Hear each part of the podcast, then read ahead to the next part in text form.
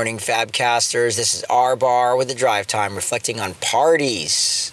I love parties. So we, you know, it's April, so we just recently celebrated my son's birthday, and then he had another birthday because we like to celebrate like five in the same month for every kid we have. Um, and then even in community groups, right? It's like I love getting together, I love breaking bread, but you know what God's put on my heart lately? Is being like Jesus at a party and drawing my attention to children. And I've been observing this, and I'm not saying I'm, I'm better than anybody in this area, but I, I've just noticed how quick it is for adults to forget about ch- children, to literally look over their head and focus on other adults.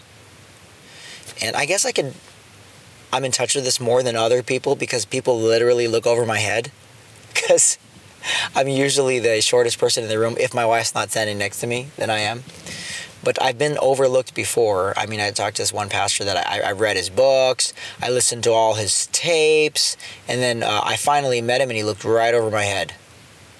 And I'm like, oh, dude, I don't like you anymore. and it was like, what? Are you serious? Are you that important where you can't even look at me? Gosh. But I, have since forgiven. I've since forgiven. Um, I don't listen to his tapes anymore. Not not just because of that, because I've I think I've grown in my faith and God's shown me that there's way more than just doctrinal teaching. You know, like how about heart people's hearts? About how about some real gospel on the ground stuff? But, anyways, all right, off my high horse there. I've been giving my attention to kids. So there was this one uh, time at um, my community group where God just put out my heart to to uh, pursue this one this one kid's heart, and uh, I don't know, elementary school age, right?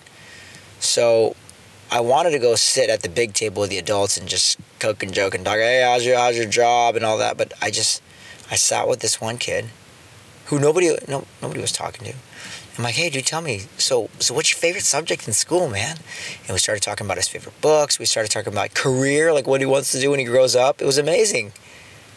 Well, uh, started talking about uh, just the things that he loved, and so I, I said, oh, I'm in. I'm so in here, and I, I looked at him in the eyes, and I just fully gave my attention to him. Right? That kid has never been the same towards me. It's like he's drawn to me now and he's like, hey, hey, Mr. Ryan. And before, right, before, this is the same kid where I'm like, hey, man, come over here, play with everybody else. He's like, no.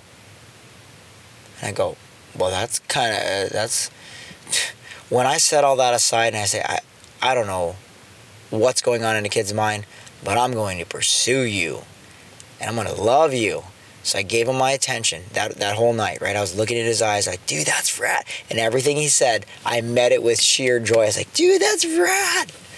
Wow, you want to do that? You love these kind of books? Tell me about it. And, and so he's never been the same. And then uh, invited invited him over um, to the house with his sibling, and you know the parent was there, and um, again the conversation continues but I've just noticed it was so powerful, and I keep thinking about Jesus. And forgive me, I don't know the, the reference right now, but he's like Jesus said, let the, "Let the children come to me." And so he gave his attention to them. He didn't overlook them. It wasn't like the old school. Kids should never be seen or heard. I mean, that whoever thought of that, that's, that's silly. And I guess back in the day, in the 40s, 30s, there was like secret passages where servants and children would walk through so that guests wouldn't be bothered by kids. How ridiculous is that? I want to see the kids. I want them to make noise. I want them to act like kids because once they become adults, that a lot of the times that dies and it's really sad because then they become so important more important than they than they they think highly of themselves more than they ought to. Um, and so i did this again.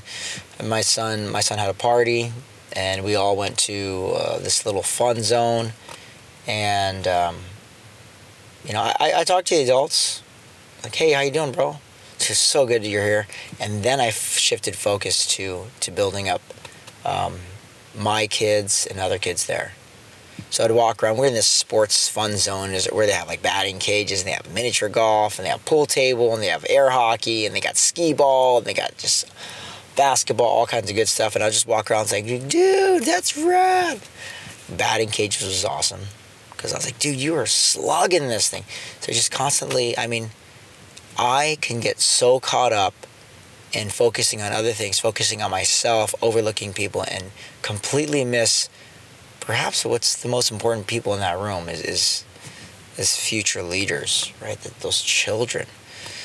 And I love looking into kids' eyes and saying, "Hey, dude, how you doing?" And um, even if they look away, even if I always know there's something there, and because, and, and kids listen to this show, this podcast, right? Kids, I love you guys. And I want to tell the kids something. There is no house that exists that doesn't have mommies and daddies who fight, or aunties and uncles who fight, or whoever's in charge of you. Okay, your your guardian. There's no such thing as a house that doesn't have yelling or fighting.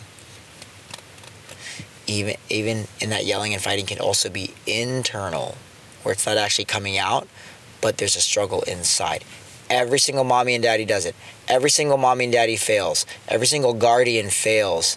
And so what we have to do, we, because I'm, I'm, I used to be a kid as well, is constantly be in the mode of forgiving um, whoever it is that's over us.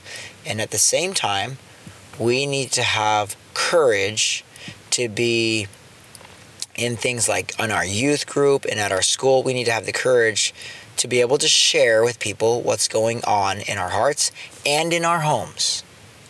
And in our homes. And if there is any kind of being afraid of, oh my gosh, what if I tell somebody about what happens in my house? Are they going to do something? Don't worry about that. You talk to your pastor, you talk to your doctor, you talk to your teacher, you talk to your principal, and you say, Can I tell you, uh, can I trust you? You can say that. Can I trust you? Oh, yeah, you can trust me. I have a secret. Can I tell you a secret? And and so this goes on in my house, or or my my daddy, um, he he he does he does this or he does that, or my mommy does this or that, or or my uncle did this or that, or my auntie, and and you can sh- there's people you can trust. You can trust your doctor. You can trust your pastor you can trust a trusted uncle or auntie in the you know that you have. But um, there's there's no house that doesn't have issues that God needs to work on and work through. And to just to just to encourage everybody and um, there's gonna have to be a lot of forgiveness going on but but uh, and at the same time as well um, there should be that's why we live in community we share things. Everything's out in the open. And there's some things that we don't share, but I will definitely share everything in my life with at least a few people. But like in big group settings or like at, at um, Sunday church, I'm not standing up and saying like, "Hey, here's what." No, but but there's three men in my life right now that know everything about me. And so you say, Uncle Ryan, why would you do that? Why, why do they know everything? Because God wants to love me through them.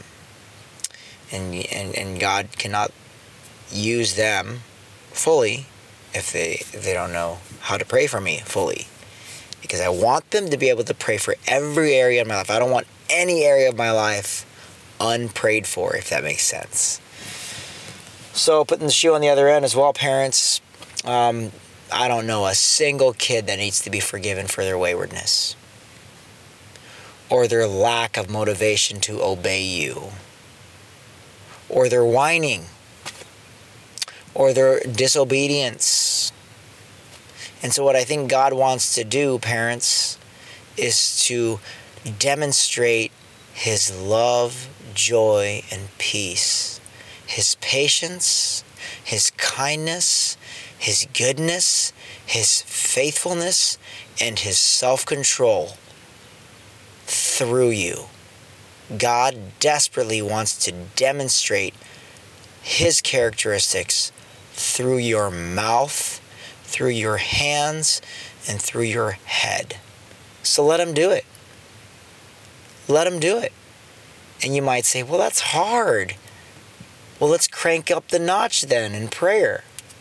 So if I have to pray every step I take in my house, I'm going to do it. I'm going to say, Lord, would you love my daughter through me right now? Okay, I'm going to walk to the next room. Lord, would you love my son through me right now? What does that look like? So, this is a prayer that will never stop if I can help it. Lord, give me the faith, give me the strength.